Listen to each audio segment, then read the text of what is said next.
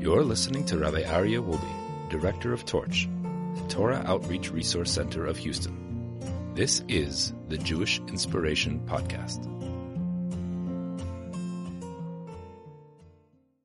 Good afternoon, everybody. What an amazing day today is. Today. All right? We're going to get to Sukkot in a minute, but today is the day that follows Yom Kippur. Yom Kippur is the most awesome day of the year. Yom, Yom Kippur is the day where we can come in with all of our baggage and leave with none of it. It's really a, a remarkable day of transformation, a time where we really have a clean slate. But let's step back a little bit and let's see what's, what's the history of what's going on over here. So you know Moshe Rabbeinu went to Har Sinai, Klal Yisrael was standing around Har Sinai, and we have Shavuos. We didn't receive the Torah in Shavuos. What we received was a beautiful relationship with Hashem. Moshe Rabbeinu goes up to Shamayim, and 40 days later comes back with the God-given luchos. He comes down, what does he see? It's Shivasar B'Tammuz. He sees an Chet HaEgel. He sees they're bowing down to a golden calf. He takes those God-given luchos and he breaks them. Moshe Rabbeinu now has to clean up everything with the whole mess of what's going on in Klal Yisrael. He starts a new Kiruv organization, right? It's Torch, the, the Torah Outreach Resource Center of Har Sinai.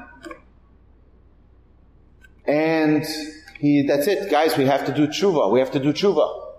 And 40 days later is Rosh Chodesh Elul, and he goes back up to Shamayim. And he says, Klal Yisrael is ready They've done tshuva. They're ready to receive another set of luchos. And Moshe Rabbeinu gets a chisel and a hammer, and he starts chiseling out the new luchos. Just by the way, you know, when Klal Yisrael was leaving Mitzrayim, everyone took the spoils from Mitzrayim. Moshe Rabbeinu was busy doing other things. Moshe Rabbeinu got wood that they're going to need for the Mishkan. Moshe Rabbeinu went to get Yosef's bones out of the uh, out of the, out of the uh, the Nile River. Moshe Rabbeinu was busy taking care of. Medrash talks about several things that Moshe Rabbeinu had to collect. He wasn't busy taking spoils, so he missed out. Everyone's looting the Mitzrayim's homes, taking their watches and taking their clothes and taking all the uh, all the fancy stuff that they wanted to. But Moshe Rabbeinu didn't have a chance to do that. Hashem says, "You're going to get from the sapphire of the luchos that you're chiseling out, you get those shards, those pieces. It's much more valuable than everything Klal Yisrael got. There's a, a payment that he gets for it. But 40 days later is Yom Kippur. And Hashem teaches Moshe Rabbeinu of the 13 midos, which we said yesterday multiple times. Hashem, Hashem, Kel Rachum, V'chanun. This is what Hashem taught Moshe. He says, whenever you're in a problem, whenever you've made a mistake, just pull on this Hashem. You taught us these unbelievable 13 midos of mercy, of rachamim, and that will bring Hashem's mercy, and you'll be forgiven of your sins. Vayomer Hashem, salachti kidvarecha. Hashem forgives us for what? Because you asked. You asked you're forgiven. That's why. Not because you deserve it, but you asked. You came and you asked.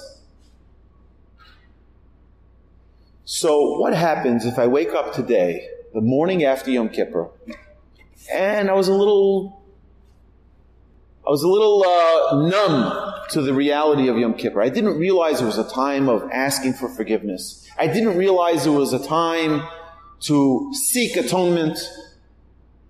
And now today after Yom Kippur, what do I do now? I didn't say Vayom Hashem Salachti Kidvarecha. I was busy thinking about the food I was going to eat breaking the fast. I was busy saying I'm tired. I was busy saying it's not, it's not a fun Yom So now what do I do? It's the day after Yom Kippur. And Rabbi Wolbe is speaking at TG and I'm thinking to myself, uh-oh, what do I do now? So Hashem is so merciful. He gives us so many opportunities. Endless opportunities. So we have Rosh Hashanah. What happens on Rosh Hashanah? On Rosh Hashanah, our decree is written. On Yom Kippur, our decree is sealed.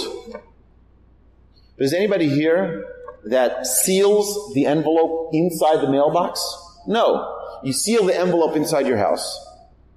And then you put it by the door and you say, oh, when I go to the mailbox, I'll, I'll put it out. And sometimes it's, you forget it for a day or two or three, and it's just sitting there. So we actually have till Hoshana Rabbah. Hoshana Rabbah is the last day of Yom Hadin because that's the day it gets dropped in the mailbox. Where you can still open up that envelope and change the decree. So all is not lost, and if someone didn't utilize Yom Kippur, or if someone utilized Yom Kippur but wants to utilize it even more, there's still a great opportunity. But something doesn't make sense. We suddenly have Sukkot. It doesn't either make sense that we only have one Yom Tov on in Nisan, only one Yom Tov in Iyar, which is Lag BaOmer, right? But we also have only one Yom Tov in Sivan, which is Shavuos. And then we have three Yom Tovim in Tishrei. Just like it's, spread them out a little bit. We have 12 months of the year, just spread them out. No, we don't spread them out. Why? Because Sukkot is the perfection of Rosh Hashanah and Yom Kippur. Rosh Hashanah, we say, Hashem, give me a great year. Give me a great year. Okay, why should I give you a great year? Because you asked. No problem, I'll give you a great year. And I'm sorry about what I did last year. That's what we have Yom Kippur for. Hashem first gives us, no problem. I'm going to give you a great year. We're going to say, I'm sorry about the last year, so we have Yom Kippur. But then what? Now we have the opportunity to demonstrate that we're for real. We have the opportunity to demonstrate that we're going to change in this new year and we're going to make it special. So let's think for a second. Why did we make our mistakes? Why did we have sins? Why do we need to even ask for forgiveness? Because every single human being has the same problem. If you look throughout all of the Nevi'im, if you look throughout all of Tanakh, you will find that there's the same theme time and again. And the theme is as follows. Klal Yisrael does good, they get good. Klal Yisrael does bad, they get bad. But it always goes in that pattern. Always goes in that pattern. Klal Yisrael are at the lowest level in Mitzrayim. They start doing tshuva. Kadosh Baruch Hu takes them out there at Har Sinai. Then they get comfortable right? They're like, oh, this is amazing. This is so great. And they have the Chet HaEgel. And then they do tshuva again. And then they have so many other ups and downs and ups and downs. We human beings have ups and downs. That's normal. That's natural. Anybody who's ever seen an EKG? Anybody know an echocardiogram? Anybody familiar with that? You know how that works? It goes up and down, up and down. That's the way your heart works. It goes up and down, up and down. What if it just goes straight? It just flatlines. You're dead. Right? Normal human beings have ups and downs. That's the way life is. So it's very normal.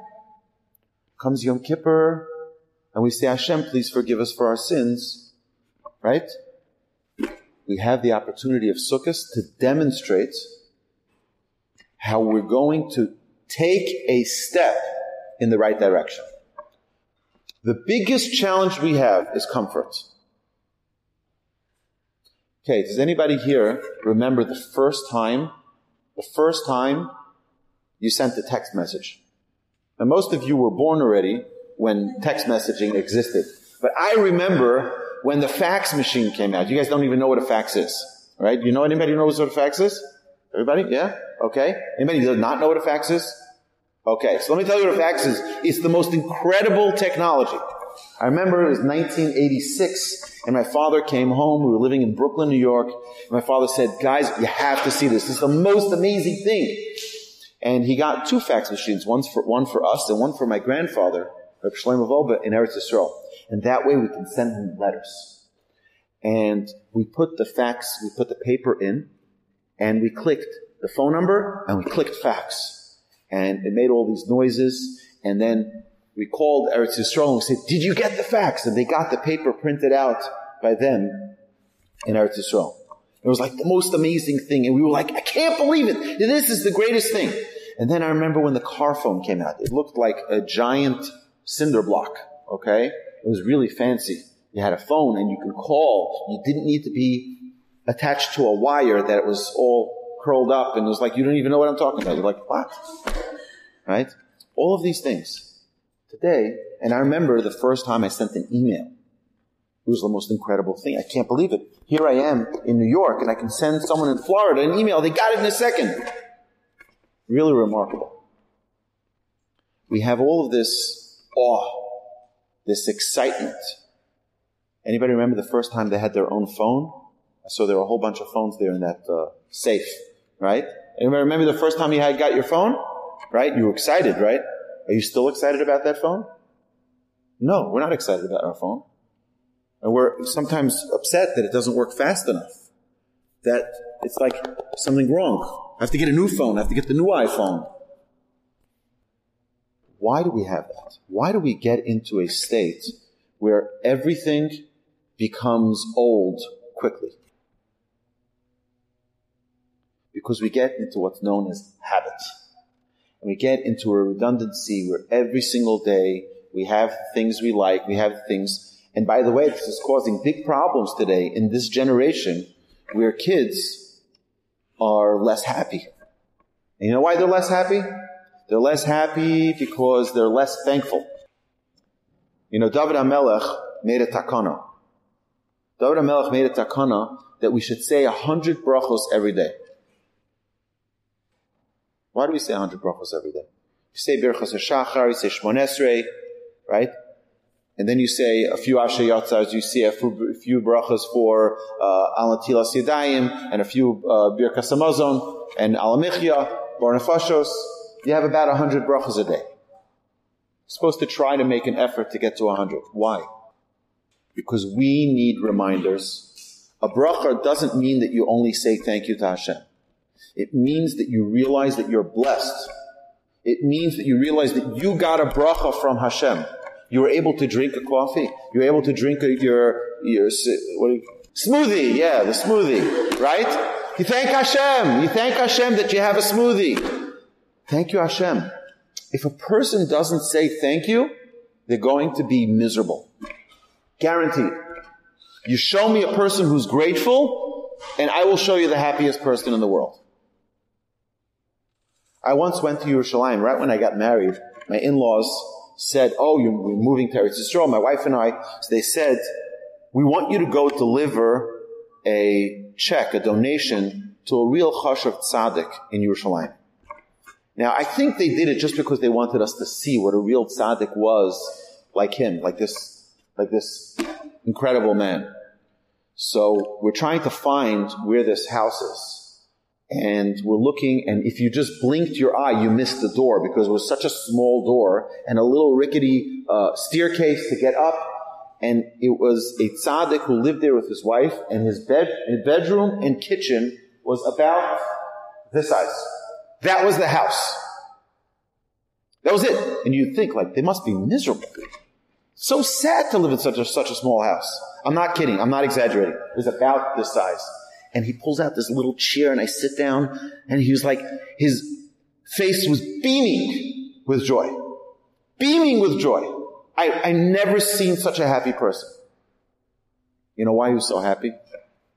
Not because he has cars and not because he has so many gadgets and so much clothes, but because he was thankful. He realized that every second of life is a gift.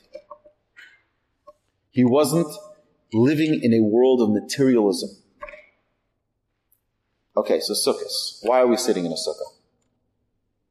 Because what is a sukkah? A sukkah is when we get out of our house. We go into a sukkah, we go into a temporary dwelling. We're surrounded, Hazal tell us, we're surrounded by Ananei HaKavod. We're surrounded by the clouds of glory we're living in a world where we recognize and start appreciating what we have inside our house. Because what puts us down? What gets us sad? What gets us to live a life of redundancy, of habit, is when we have the comforts of our home. So for seven days, we start our year after Yom Kippur, after we do tshuva, after we ask for forgiveness. We say we've been carried away. We've been losing our focus. We immediately get out of our house now. And we go into a temporary dwelling. We go into our sukkah.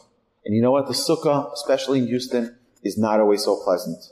It can sometimes be very hot. Welcome to Houston. And in New York, it's freezing cold. And it's not always so pleasant. And everyone wants to run back into the house. Oh, suddenly you're starting to appreciate the house. You're suddenly starting to appreciate, you're starting to take less for granted what you take for granted every day. The purpose of Sukkot is to get us into a new reality where we suddenly appreciate how good we have it. I always tell people that you start appreciating your car when it breaks down. When you go into your car and you put the key in the, in the ignition and you turn it and it goes tick, tick, tick, tick. Oh, I have a doctor's appointment, I have a meeting, I have so many places to go to, I can't do this, I can't do that. You call Chaverim, Chaverim comes and you hear that engine start. You're like, ah, what a great joy. Why don't I feel that way every day? Because we take it for granted. We should feel that every day. Every day we wake up and we open up our eyes, there's a bracha to say, Pokeach Ivrim. Thank you, Hashem, for giving me the ability to see. And if we live life like that,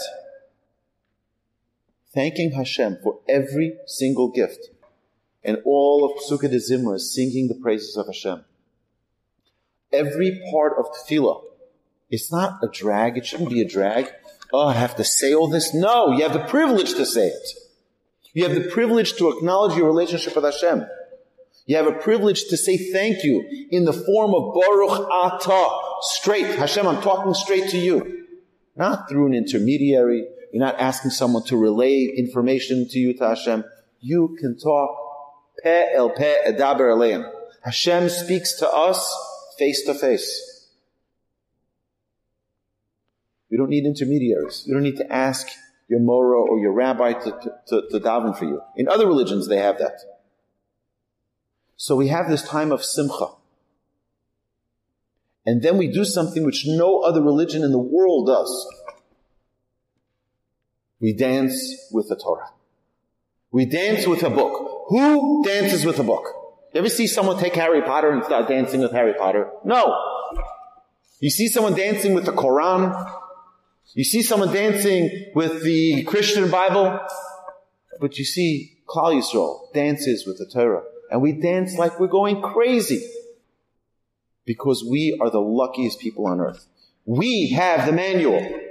We have, it tells us exactly. You ever see a baby born with a manual, a little manual, it's holding a little manual in its hand? Says, here's how you should raise me. No, there's no such thing. When a, a, couple gets married, is there a little book that's given to them under the chuppah of this is how you should have a successful marriage? No. But Klal Yisrael has one. It's called the Torah. And the Torah tells us every single thing you can imagine in the world is in the Torah. And Torah includes Torah Shebichtav and Torah Sheb'al Peh, in the Mishnah and in the Gemara and in the Midrashim you have everything you can possibly imagine. There's no discovery in the world. By the way, there's never been an invention. There's only been discoveries.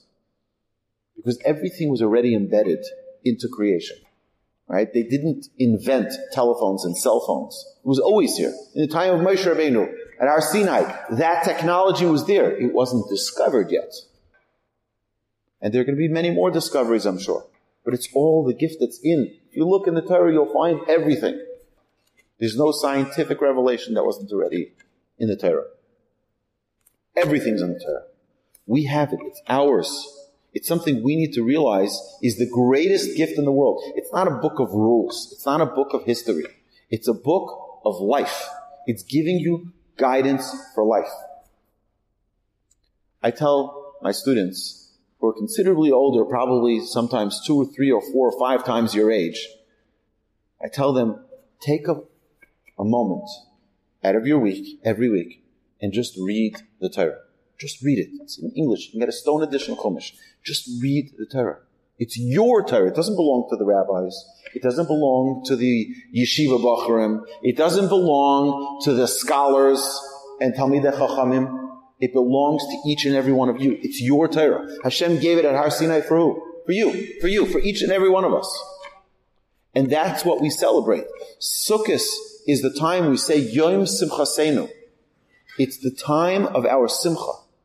Why? Because we let go of everything. We don't need to be in the comfort of our home. We realize that happiness does, we don't need all of the luxuries we have in our home to be happy. We don't need that. We can be happy without it. And now that we have it, we can be even more happy. It's an amazing thing that a hundred years ago is that, okay, I'm going to make an assumption here. Does anybody here only have one pair of shoes? Anybody only have one pair of shoes? Show of hands. Okay, anybody here only have two pairs of shoes? Three, four, five, six, seven, eight. Okay? Right? So, it's an amazing thing. You know that people used to have in their lifetime two pairs of shoes? One as a child, one as an adult. And that was it. Like, how did they live their lives? No variety. And today we have so many. We have such an abundance. And yet we're not happier. This generation is not happier. Not because we don't have, it's because we don't think. We don't appreciate. That's the problem. Sukkot is a time where we say thank you.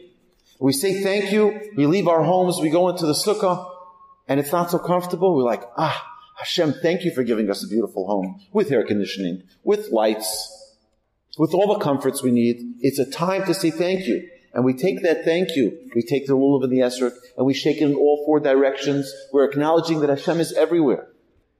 We're acknowledging that everything that we have is a tremendous gift. And if we live life understanding that it's a gift, we're living a full and rich life. If we live life being ingrateful, not recognizing the good that we have, we're living a miserable life. So there's so much beauty in Sukkot. Sukkot, just take the time to appreciate, to acknowledge. And then, Simchas Torah. Simchas Torah, everyone should be dancing. We should be dancing at the rooftops of our homes every day that we were born part of the Jewish people. Every day. Asher Bochar Bonu Mikol God chose us. We also chose God.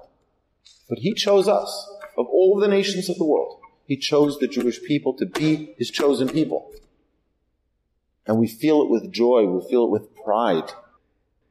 Ah, of all the people, of all the people that Hashem could have chosen, he chose us. So we need to utilize every day. We have so much to be grateful for. That's the purpose of Sukkot. It's a time to demonstrate physically that we're not going to get caught up. So I actually thought, this has been an idea I've been saying for years and years. And last night, I was listening to a shiur from my Rebbe, may live and be well, Rabbi Yitzchak Berkowitz, and he said the exact same thing. He said we have to recognize that all of the gifts that we have, we have to take the time. Sukkot is a time of happiness. Happiness equals gratitude. If you're grateful, you'll be happy. If you're ingrateful, the options are limited. All right? Have an amazing Sukkot. Thank you so much for inviting me.